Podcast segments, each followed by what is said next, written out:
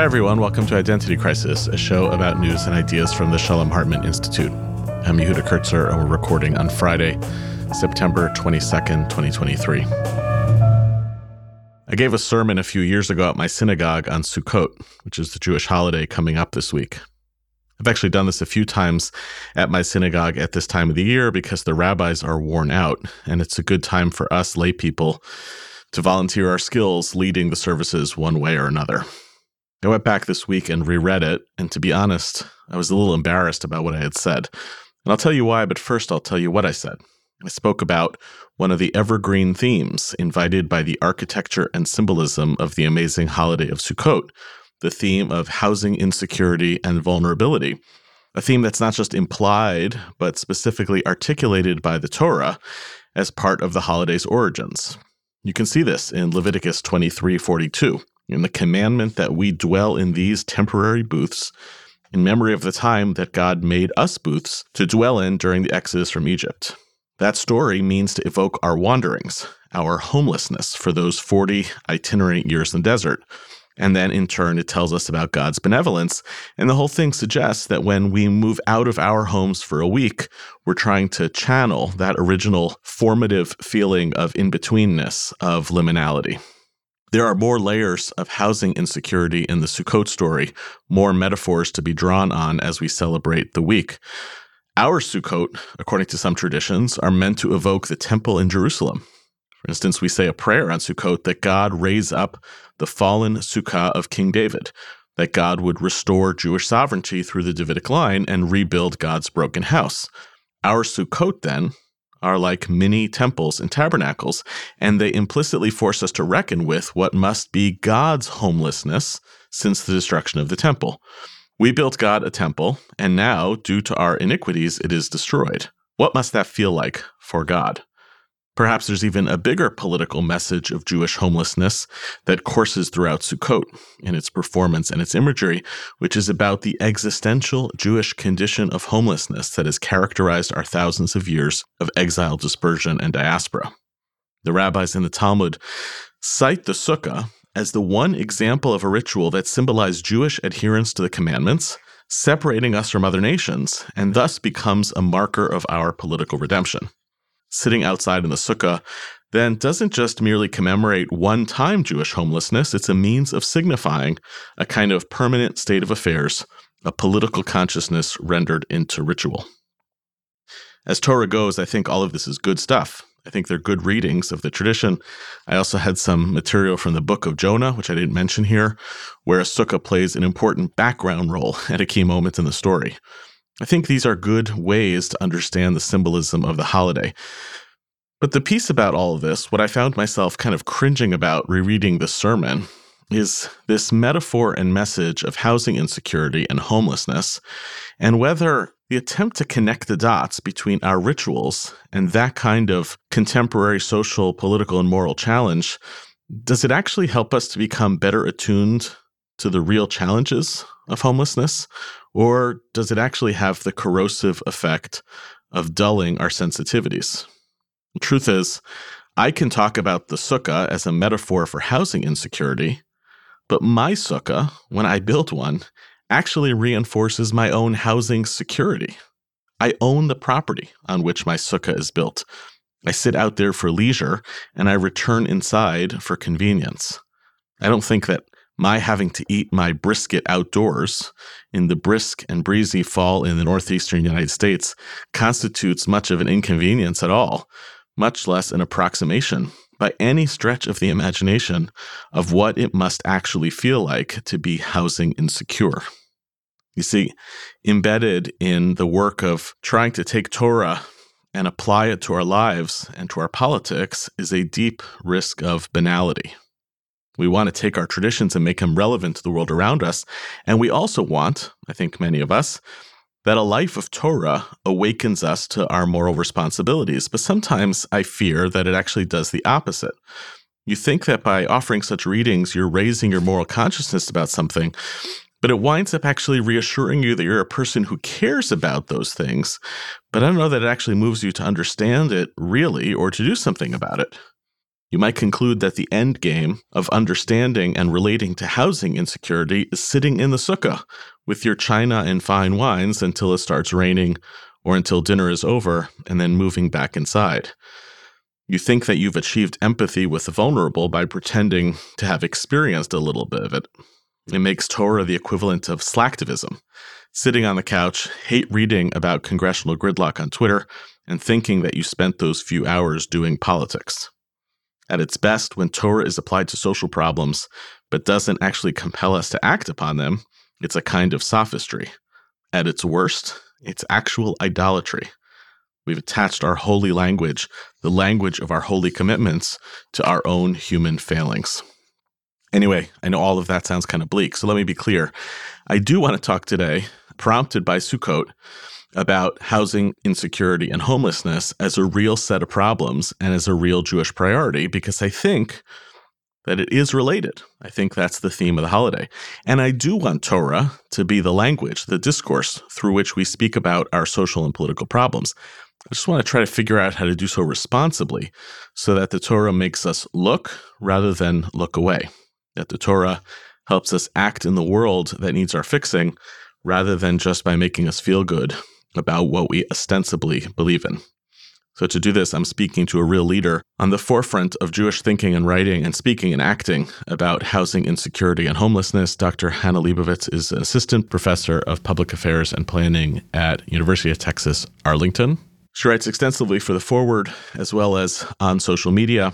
Hannah, thank you for being with us. Uh, Mazel Tov, you recently had a baby. Um, thanks for being with us this week. And um, maybe I could start by asking you to kind of, and this is kind of a big question, but can you give us a kind of state of affairs of homelessness and housing insecurity in this country, acknowledging it's a huge country there's wide variations and diversities, but what is the extent of the challenge that we as Americans face around homelessness and, and housing insecurity? And what are the key factors at work that are creating this problem? Sure. So, uh, in one word, I would say bleak. It's really much worse than I think people realize. You mentioned that there's obviously strong variation across the country. It's a big country, but the reality is the variation actually is not as strong as I think people believe. The overwhelming media attention to specific locations such as New York and LA give a very strong sense that homelessness exists in certain parts of the country. While in reality, the data reveals that homelessness exists everywhere. You can almost see it as a percentage of a standard population.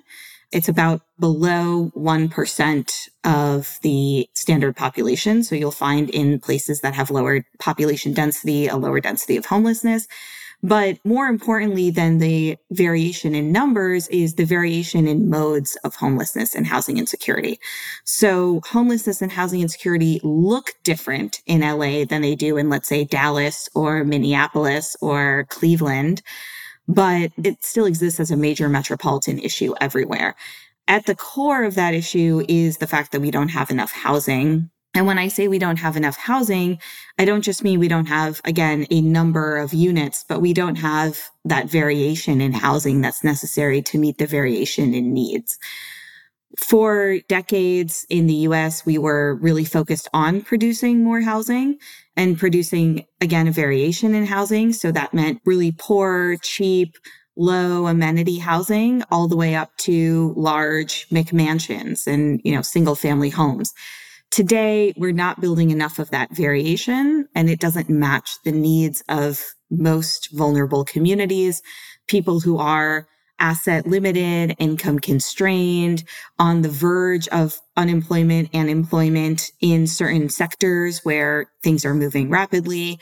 We also don't have enough housing that meets the needs of our disabled population. So all of these vulnerable individuals, the second that we cut off that variation in housing, that supply of housing, they end up on the streets. The trajectory from being housed to being unhoused is actually much more quick than I think people realize folks might couch surf for a little bit, but they're heading to the streets pretty shortly after that. So we have this rapid influx of people coming to the streets, not enough housing for folks, a lot of variation in what that looks like. And unfortunately, a huge media storm and, and politically charged environment seeking to reframe this as inherently tied to personal responsibility or the political leanings of a state or a city. So I think it's incredibly bleak, not just in how many people experience homelessness on a given night, which in the US is about 3 million, but it's also incredibly bleak in terms of our lack of understanding of the phenomenon and how it actually exists for people and who actually is represented in the homeless population. Great. So I want to ask you a couple of what may feel like basic questions to you, but they're for the purpose of my own understanding and fleshing out the issue.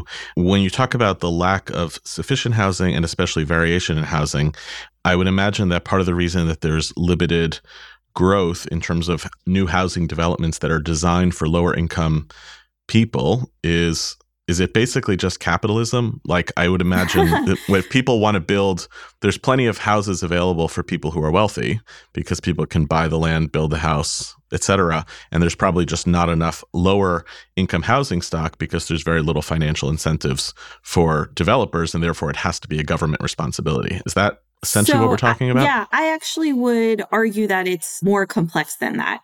Um, because in fact, low income housing can actually be incredibly profitable, particularly predatory low income housing. And for yep. decades, predatory low income housing was very common in the US and still is, of course. But most people who are at lower income levels are in private housing markets. They're not in a public housing market because we don't have enough public housing. So there is a, still a tremendous market for predatory low income housing the complicating factors when it comes to housing supply actually are both private and public.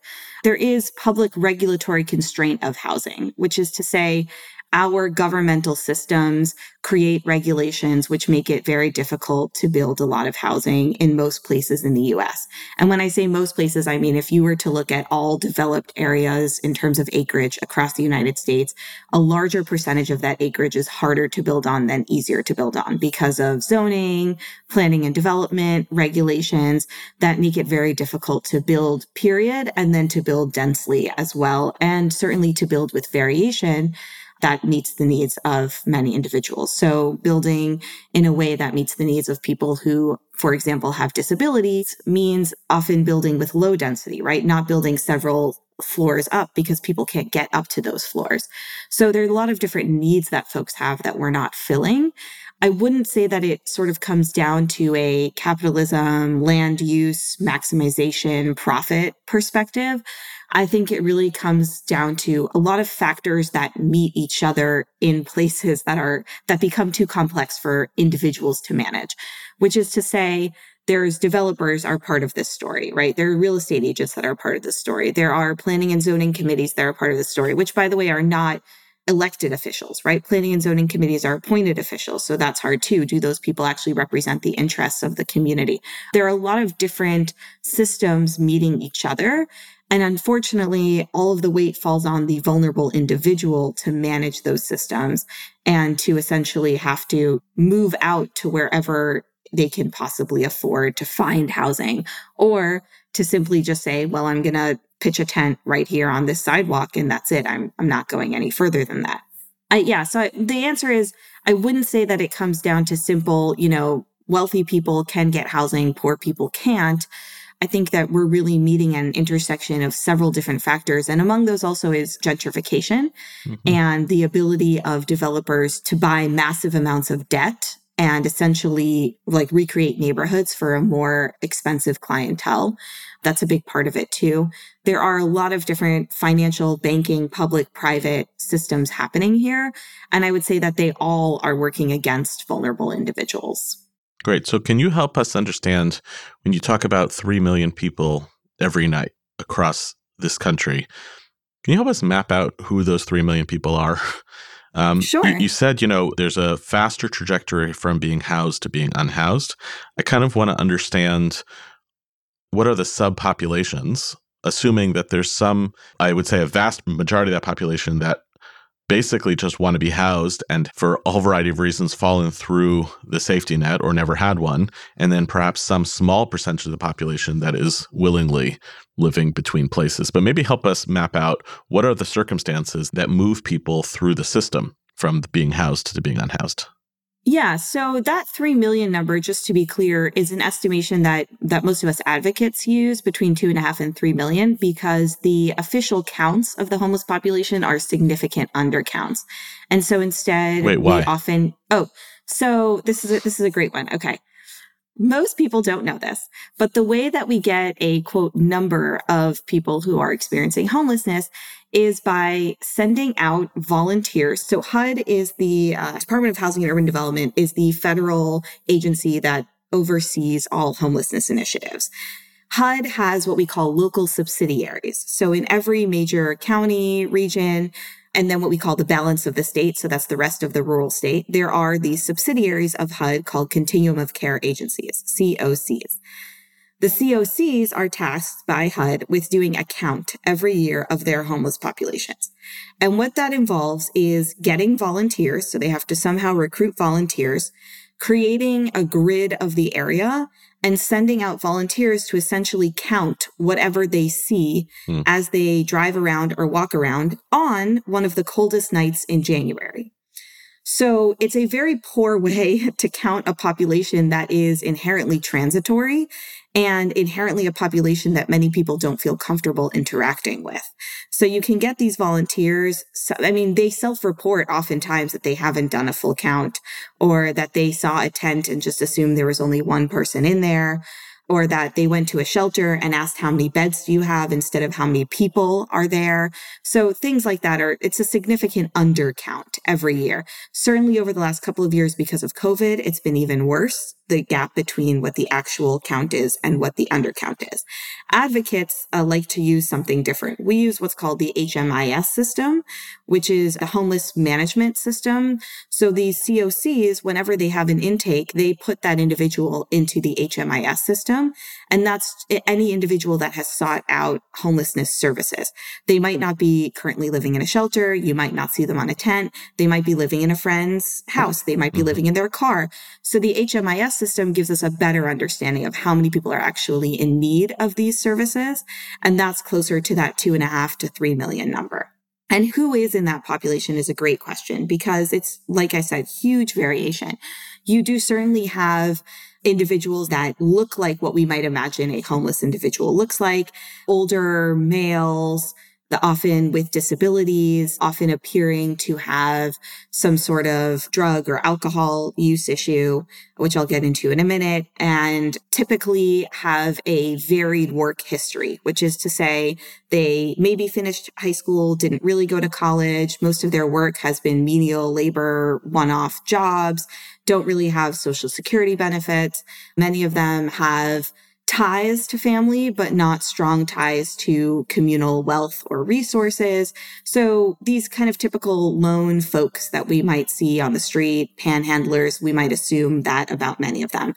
There is that population in the homeless population. However, that's actually a significant subpopulation.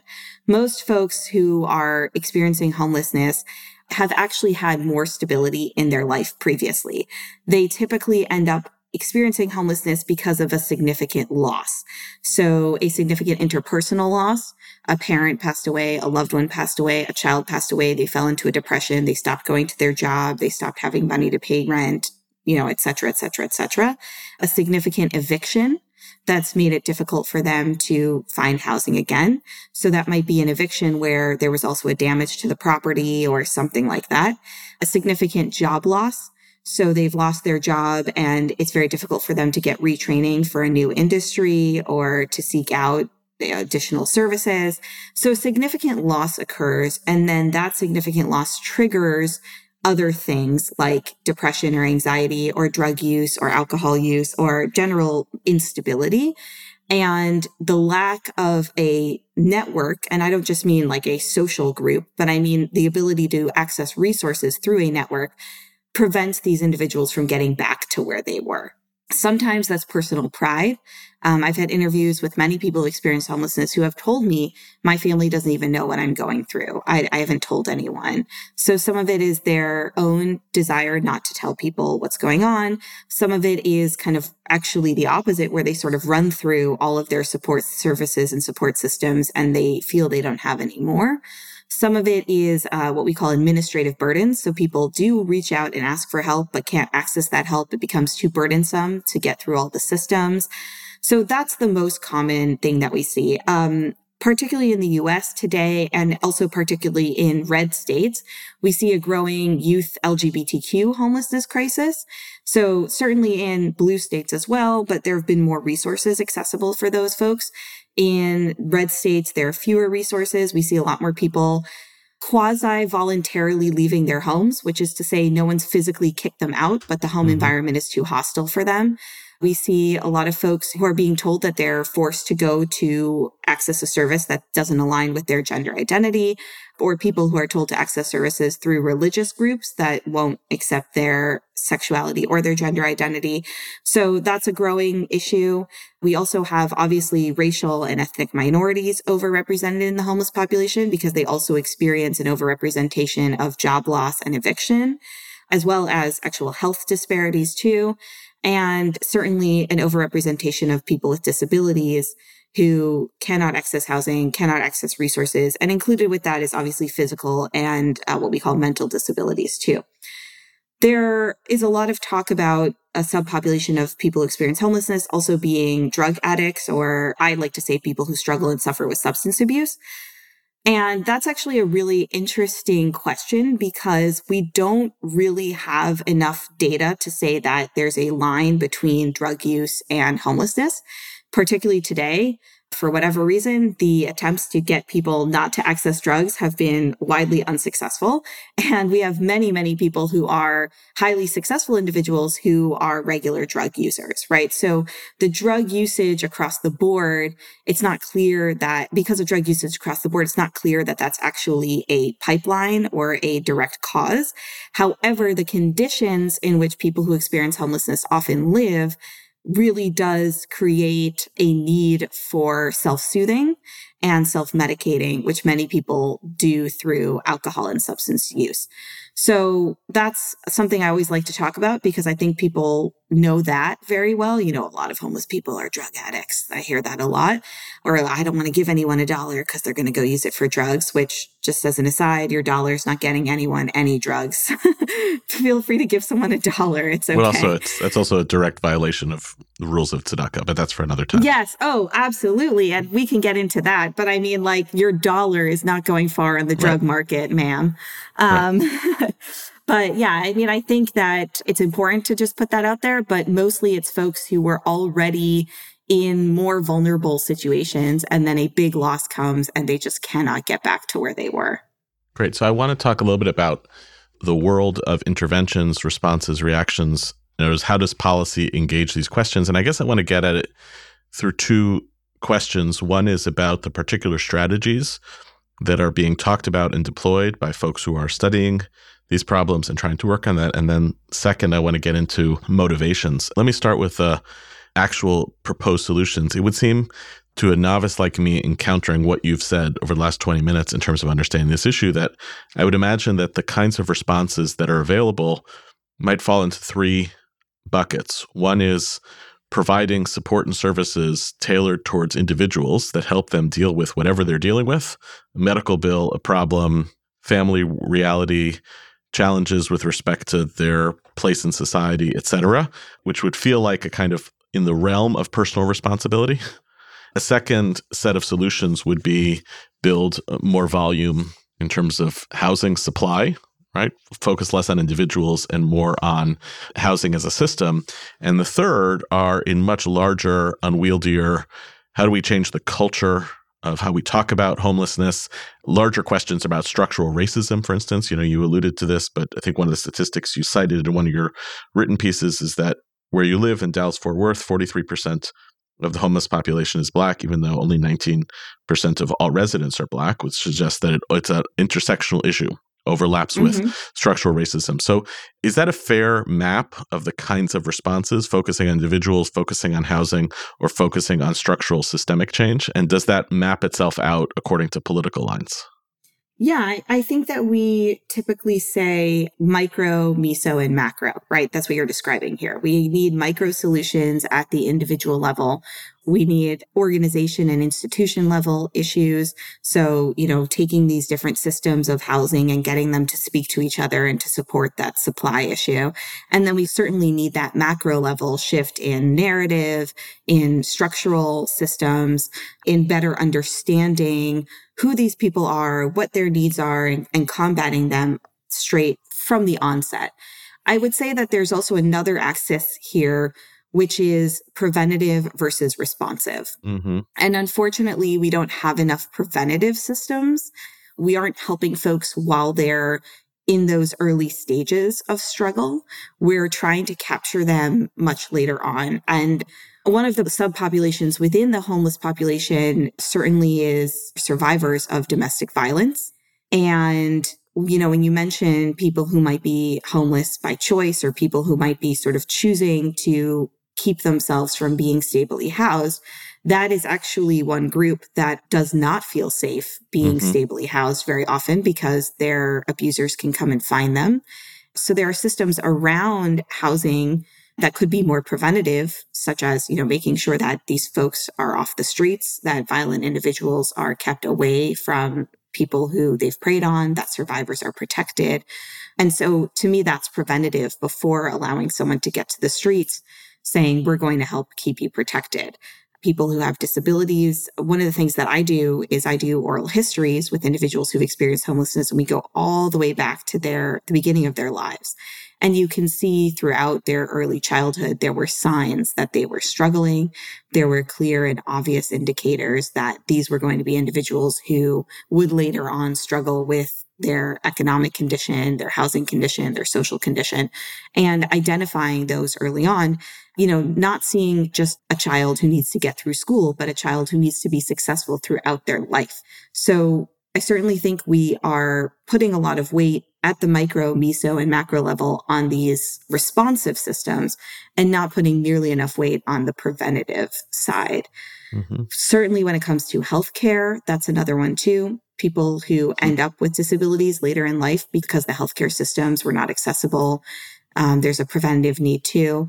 But I, I, also think that there is a need to think of housing not as a market, which is how we often talk about it, but as a public good like vaccines, right? We've put a lot mm-hmm. of work into getting vaccines out there, into educating people about the use of vaccines.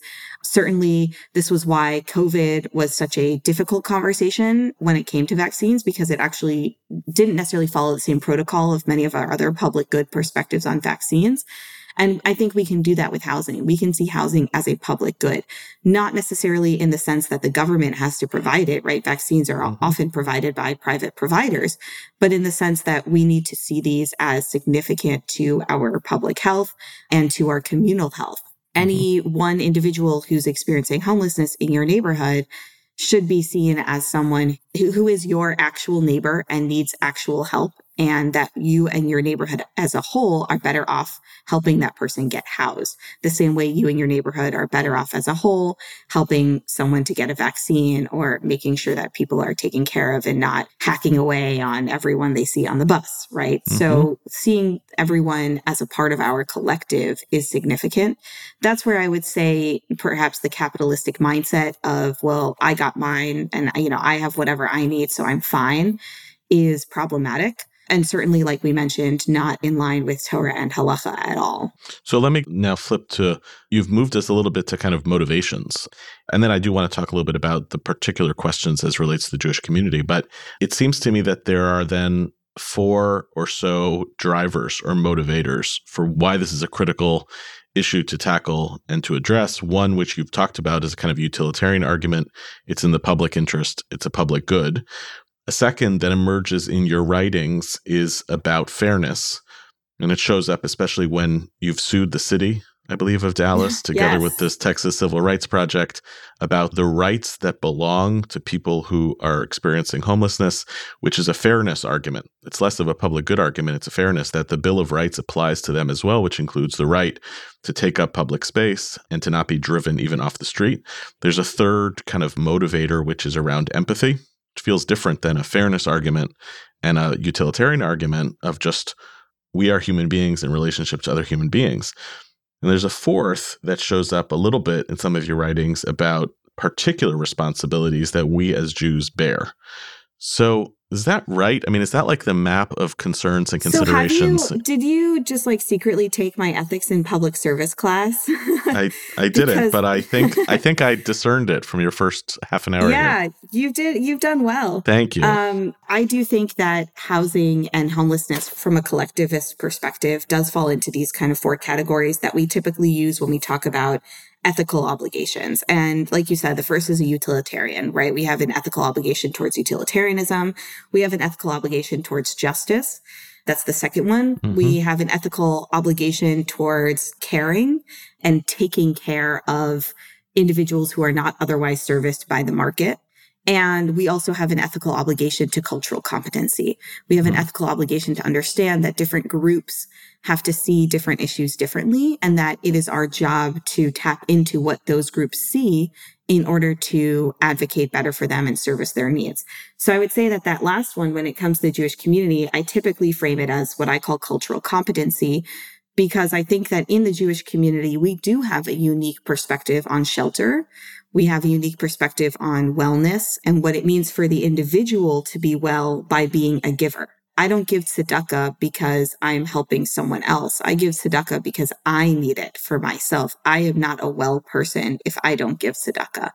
Uh, we have a unique perspective on what it means to communally provide needs and where that line is between tzarchei tzibor and making money off of it, right? And I, I think that that's one of the biggest ones that I am often concerned about.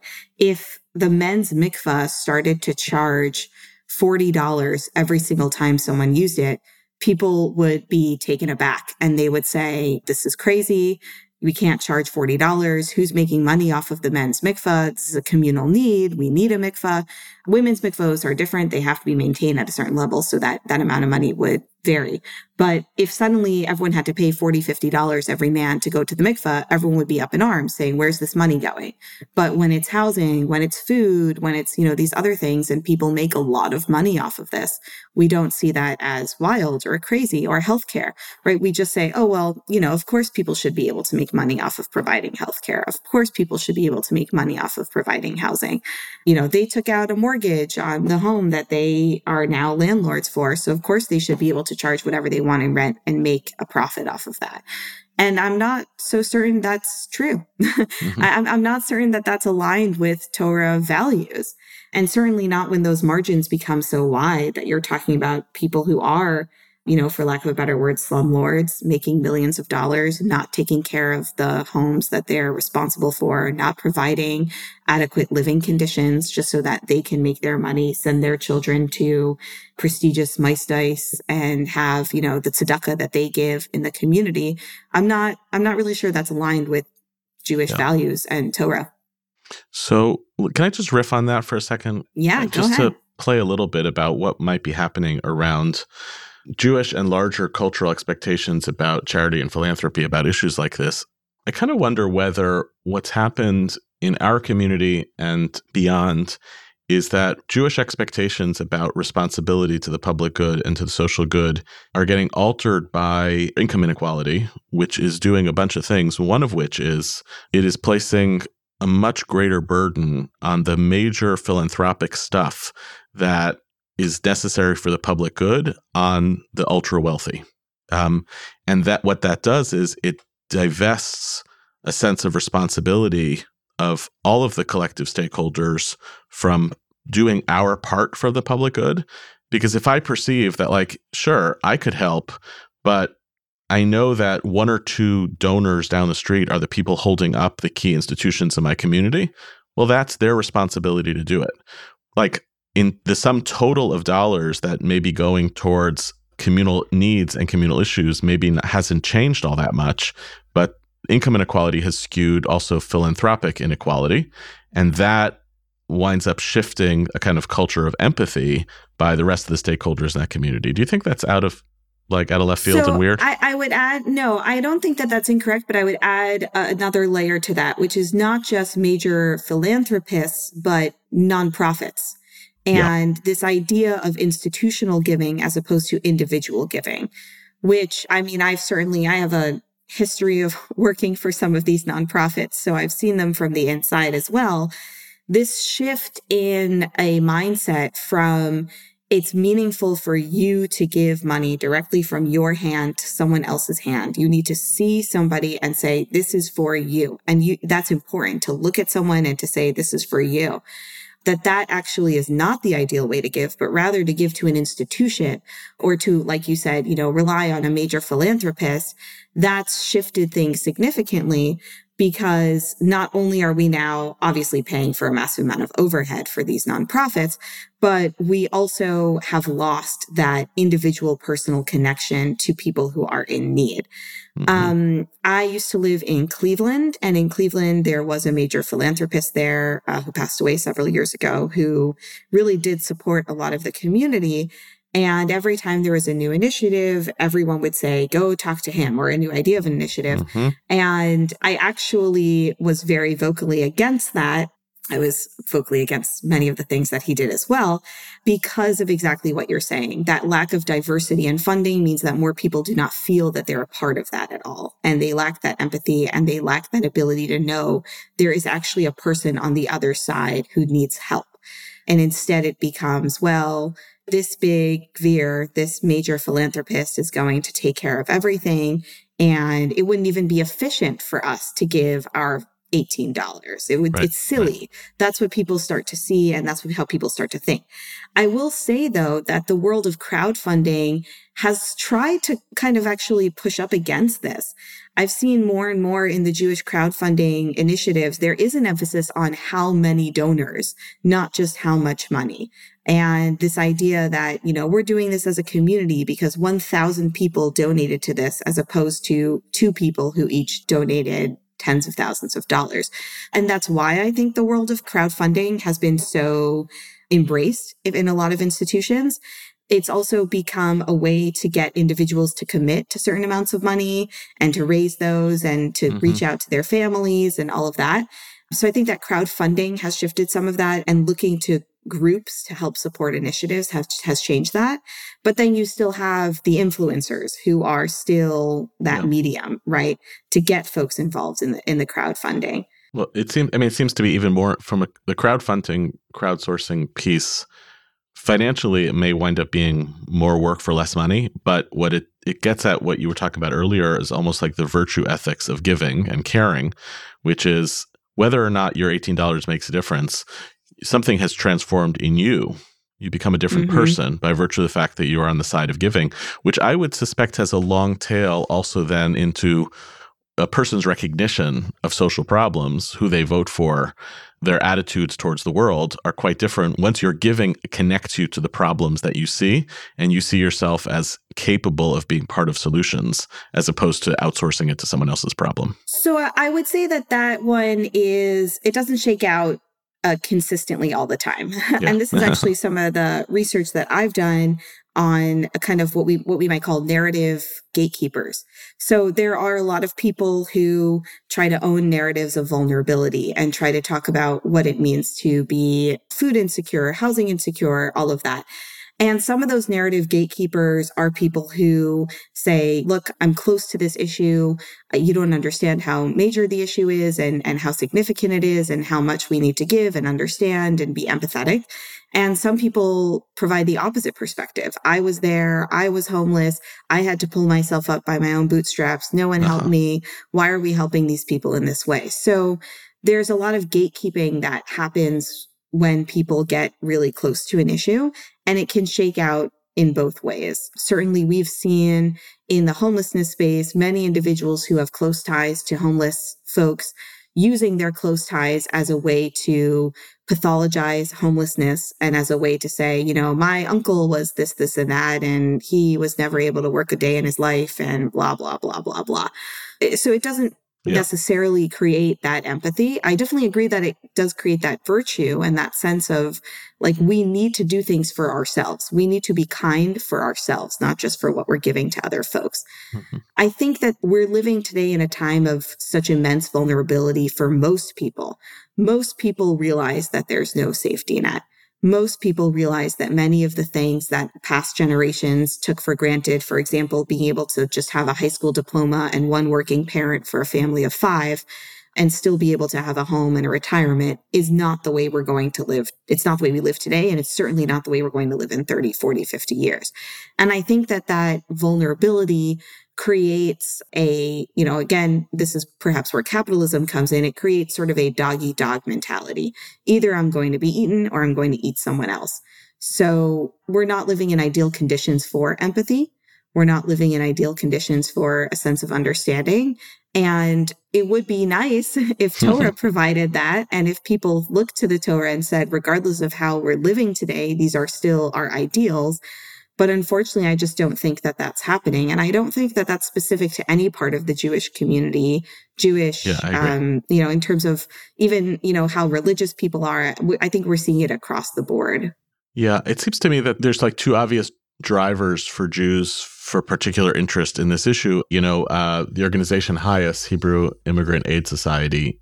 Originated mm-hmm. essentially to take care of Jewish immigrants to America to accelerate the processes of immigration and absorption. And then in more recent years, basically has shifted their mission statement. And the way they'll put it is we once existed to take care of Jews, and now we exist to take care of immigrants because we are Jews sometimes when I see in your writings, when you write about what was going on in Dallas, that as a granddaughter of Holocaust survivors, your gratitude for the Bill of Rights, that that's a HIAS argument. Because I'm a Jew, I should care about this issue. I'm wondering the other side of it is we should care about this because there are members of our own community who are housing insecure. So, can you give us just a little bit of window into housing insecurity and homelessness in Jewish communities? Does it correlate to the general population? Are there similar trends and patterns in Jewish communities? And I suspect that in many places it's not as visible uh, because of cultures of shame around housing insecurity. So I would say that it certainly tracks in terms of aging population, people with disabilities, again, those kind of vulnerable individuals who had previously struggled with economic, social, and housing loss and eviction. I wouldn't necessarily say that the reason why it's hidden is because of a culture of shame. That is a component. Because we all feel we're family, there is that strong sense that comes with family of not wanting family to know when you're struggling mm-hmm. and putting on a brave face. I think that the Jewish community is uniquely set up with many social resources that other communities don't have. So, you know, most major metro areas have a Jewish family service agency. They have a Jewish federation, which provides funding for various different projects. They have Jewish educational institutions that, while providing a private education, can often be very kind when it comes to how much they charge for tuition for families that might be in need. There are many conditions across the US in metro regions for Jewish populations that make accessing those support networks easier and more preventative, which is to say, you will very often find because these resources exist within a fairly closed network that if there is a child in school who clearly seems to be struggling or having some sort of disability, the school will recommend reach out to Jewish Family Services, see what you can help them with and, you know, setting kids on a trajectory that will hopefully provide them with the early resources necessary to be more stable in economic housing and social conditions.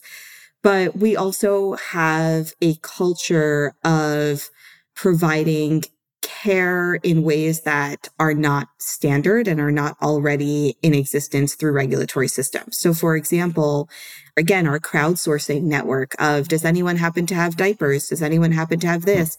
Oh, you know, if you're giving away things like formula, which is very costly and under various government programs, sometimes there's only a certain amount of formula that someone can get a month. Um, and they would otherwise have to pay for. Whereas in the crowdsourcing networks of the Jewish community, someone's giving away formula, someone's taking formula, right? So clothing, and these are other things that create stress on housing conditions. The other thing is housing itself being provided in many ways through informal resources and informal connections people who take in other folks for various periods of time. Um, I mean, for a period of time, I had a girl from a Satmar family in Monroe living at my home because she just needed to get out of her house and she would have been homeless in Monroe if she hadn't been here in Dallas. Mm-hmm. So, you know, we, we do create those strong networks. I would say that the bigger concern is that there are a lot of people who are struggling and who actually need the resources outside of the Jewish community. Mm-hmm. And unfortunately, they're cycled through the Jewish resources over and over and over again and remain vulnerable and remain in unstable conditions for longer periods of time than they would if they were accessing resources outside. So it's sort of like the other side of the coin, right? And, and you'll see, unfortunately, many conditions ripe for abuse and for manipulation because of the strong support systems that we have. And I think that that's the bigger issue is not just how many people end up vulnerable. And we do have a significant, I mean, it's similar to the broad population, about 1% of people who remain housing insecure. But unfortunately, sometimes they remain insecure and unstable for longer periods of time because they're not accessing the actual resources they mm-hmm. need. So I guess there are two places in particular then where it seems to me that the Jewish community has I'll put it nicely, opportunity to change its attitudes with respect to housing insecurity. One you've written about very extensively, which is around uh, rent control debates. Uh, you wrote mm-hmm. about the ways in which it seems as though because Jews shifted to the landlord class, there's uh, attitudes in certain segments of the Jewish community that rent control is actually a bad thing, that it drives down income, as opposed to the ways that it actually supports the social safety net. So, one argument that you've made is that it's important for our communities to revisit its orientation towards that kind of policy. The other that I'd love for you to poke in on a little bit is NIMBYism. Yes. And I'll, I could give you an example just from my literally my own backyard. This emerged. I live in Riverdale, which is, by the way, the whole Jewish community is there because of white flight. And in Riverdale, there has been for a number of years now talk of the building of a homeless shelter basically adjacent to Riverdale and tremendous backlash from the community against it. How do you propose the Jewish community in particular, which constitutes a, a, big percentage of Riverdale, take a leadership role in this issue? And what do people have to understand about um, about the presence of a homeless shelter that might counterbalance the kind of fear mongering that's very common in the NIMBYism conversation? Yeah. So NIMBYism, it's a difficult issue to grapple with mm-hmm. because you have to be honest and you have to be vulnerable in order to be able to grapple with NIMBYism. And that honesty is very hard for a lot of people on both sides of this conversation. There are real reasons for a personal, on a personal level, for an individual to feel uncomfortable with something they're not used to coming into a space that they feel is their own. That is valid. It's valid in any way, right? I, I mean, when there's construction that happens on my street, I'm annoyed. I'm bothered. Why are mm-hmm. you here? Why are there workers of all hours of the day? Blah, blah, blah, right? So anytime something new comes into your space, that's a very real and legitimate frustration to have. And I think that telling people immediately that they're, you know, bigots for not wanting something in their space, it's, it's not helpful at all. And we need to validate that any change does feel significant and difficult. However, I think it's important to go into those conversations uh, again on both sides with an understanding of what these conditions actually look like. For example, homeless shelters, various kinds of institutions to support individuals with disabilities, various kinds of institutions to support individuals with criminal histories. These typically are places that have more security measures than your average neighbor's home, right? Like your neighbor could have a child with a disability and there'll be more services and more security at this facility than there will with your neighbor, right? So understanding that first and foremost, these places are built with standards of safety and security. They're not built with everyone running in and out and around and, you know, a mess. They're physically built with standards of safety and security. They're operationally run with standards of safety and security. So there really isn't a rational need to fear them being built. The concern about economic shifts to your property values or things like that when new things come into neighborhoods also don't play out. We see in mm-hmm. the research and the data over and over again that properties are not negatively impacted by increased density. They're not negatively impacted by increased amenities. I mean, all you need to do is look at any what we call inner city neighborhood that 20 years ago no one went into and now the rents are, you know, $3,000 a month for a one bedroom. So we know that that's certainly not true and that property values are not tied to whether there is, you know, some sort of problem institution in the area. But more than that, I think is seeing individuals who live in your neighborhood as your neighbors, period. In whatever they live in, they are your neighbors and interacting with them in a neighborly way is important for your own wellness, for your neighborhood's wellness, for your civic wellness, and recognizing that regardless of who is in your neighborhood, they are your neighbors. That changes, I think, our perspective. When I lived in Cleveland, my backyard, literally my backyard, was up against uh, what's called the Bellefaire Jewish Children's Bureau, Bellefaire JCB, which is a massive inpatient and outpatient facility for children with a variety of disabilities and other needs. And there were times when we in the neighborhood needed to be alerted of something that was happening at Bellefaire. There were times when we needed to alert Bellefaire about something that was mm-hmm. happening in our neighborhood. But seeing them as a part of our neighborhood was a significant shift away from NIMBYism. And I think that when it comes to this issue in its entirety, housing insecurity, we tend to see only some people as being our neighbors and other people as being the local delinquents. And that's where I think a lot of the problem starts. That's a powerful place to stop. So thank you very much to our guest this week, Hannah Lebovits, and thanks to all of you for listening to our show. Identity Crisis is produced by M. Lewis Gordon, with our executive producer, Maytal Friedman, and assistance from Miri Miller, Serena Shohed, and Talia Harris. This episode was edited by Gareth Hobbs at Silver Sound NYC, and our music is provided by So Called. Transcripts of our show are now available on our website, typically a week after an episode airs. To find them and to learn more about the Shalom Hartman Institute, visit us online at shalomhartman.org. We're always looking for ideas of what to cover in future episodes. If you have a topic you'd like to hear about or comments about this episode, you can write to us at identitycrisis at shalomhartman.org. You can rate and review our show on iTunes to help more people find it. You can subscribe to our show everywhere podcasts are available. We'll see you next week. Chag Sameach, and thanks for listening.